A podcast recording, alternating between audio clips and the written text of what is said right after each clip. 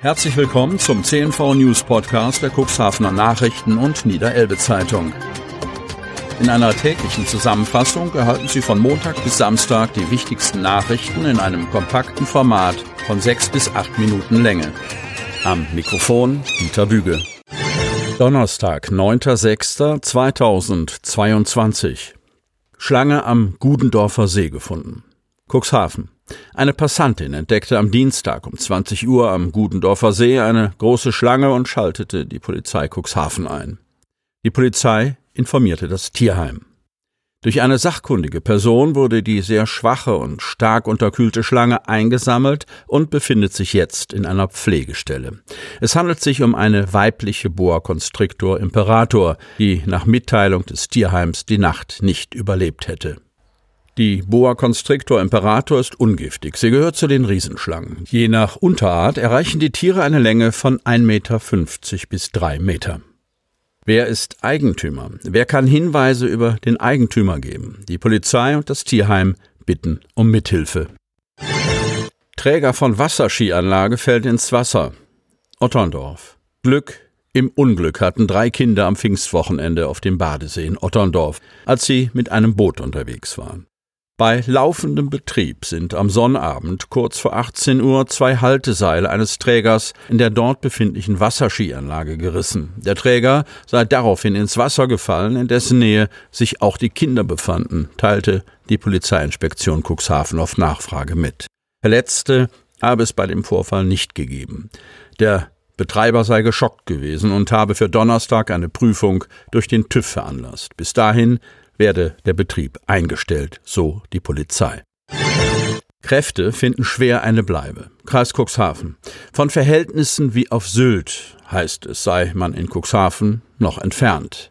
Dennoch berichten Gastronomen, dass die Unterbringung von Beschäftigten latent ein Problem darstelle. Einzelne Gastgeber entwickeln eigene Wohnangebote fürs Personal. Aus Sicht des Branchenverbandes muss die Diskussion um bezahlte Quartiere allerdings auch auf kommunaler Ebene geführt werden. Cuxhavens Dehoga Stadtverbandsvorsitzender Christian Kamp spricht von einem Standortfaktor. Cuxhaven braucht dieses Argument von bezahlbarem und dabei auch attraktivem Wohnraum, sagt Kamp. Dass Bewerber auf dem lokalen Wohnungsmarkt nur schwer etwas finden, verschärft nach seinen Worten einen bestehenden Fachkräftemangel. Einzelne Hoteliers kaufen oder schaffen in Eigenregie Wohnraum für die Belegschaft.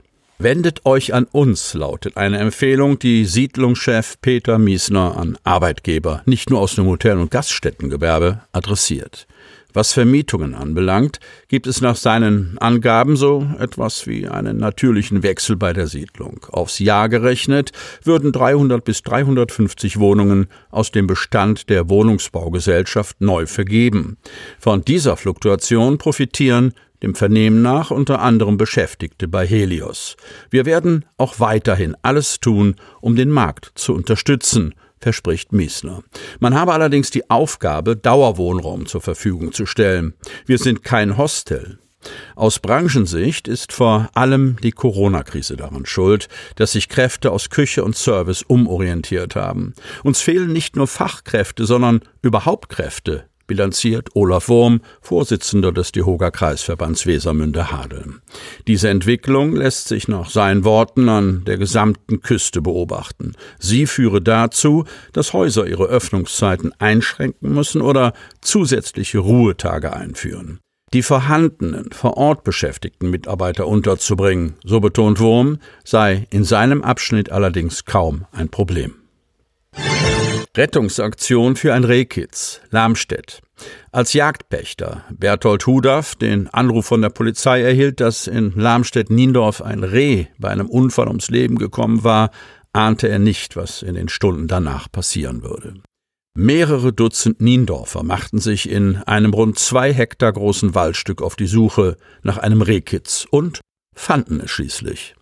Wildunfälle sind nichts Ungewöhnliches, doch als Hudaf an der Unfallstelle eintraf und das verendete Reh sah, bemerkte er bei einem Blick auf das Gesäuge des Tieres, dass es vor wenigen Wochen noch trächtig war und sich irgendwo noch ein Kitz oder auch mehrere aufhalten müssten. Ohne die Muttermilch hätte ein Kitz jedoch keine Überlebenschance in der freien Natur. Das weiß natürlich ein passionierter Jäger wie Bertolt Tudorf, der sich in Niendorf in vielen Vereinen und bei Aktionen einbringt. So auch beim Schützenverein. Ich habe dann per WhatsApp dazu aufgerufen, sich an einer Suchaktion zu beteiligen, um das Jungtier oder die Jungtiere zu suchen. Die Resonanz war groß. Binnen kurzer Zeit trafen sich mehrere Dutzend Niendorfer, um in dem angrenzenden Waldstück, wo sich der Unfall ereignet hatte, nach dem Kitz oder den Kitzen zu suchen. Mitglieder verschiedener Vereine waren ebenso dabei wie Jugendliche und auch ukrainische Flüchtlinge, die gemeinsam auf die Suche gingen. Dass so viele Menschen spontan bereit waren, bei der Aktion zu helfen, hat mich sehr bewegt. So Hudov.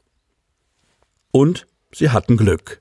Bereits nach einer Stunde fand man in der Schonung ein Kitz, dessen Alter Hudaf auf zwei bis drei Wochen schätzt. Es gelang, das Tier einzufangen, um das sich dann Heiko Sticht kümmerte. Heiko hat Erfahrung damit. Er hat auch andere Tiere versorgt, bis sie wieder zu Kräften kamen und freigelassen werden konnten. Was wäre passiert, wenn die ungewöhnliche Suchaktion nicht ein derart positives Ende gehabt hätte? Da muss Berthold Hudaf, der allen Beteiligten für ihren Einsatz dankte, nicht lange nachdenken. Es wäre elendig verhungert. Damit Sie ab sofort keine Podcast-Folge mehr verpassen, benötigen Sie lediglich einen sogenannten Podcatcher. Auf den meisten Smartphones ist dieser bereits vorhanden. Falls nicht, dann suchen Sie ganz einfach in Ihrem App Store nach einem kostenlosen Podcatcher wie zum Beispiel Spotify, Apple Podcast oder AntennaPod. Die hörten den Podcast der CNV Medien, Redaktionsleitung Ulrich Rode und Christoph Käfer. Produktion Rocket Audio Production.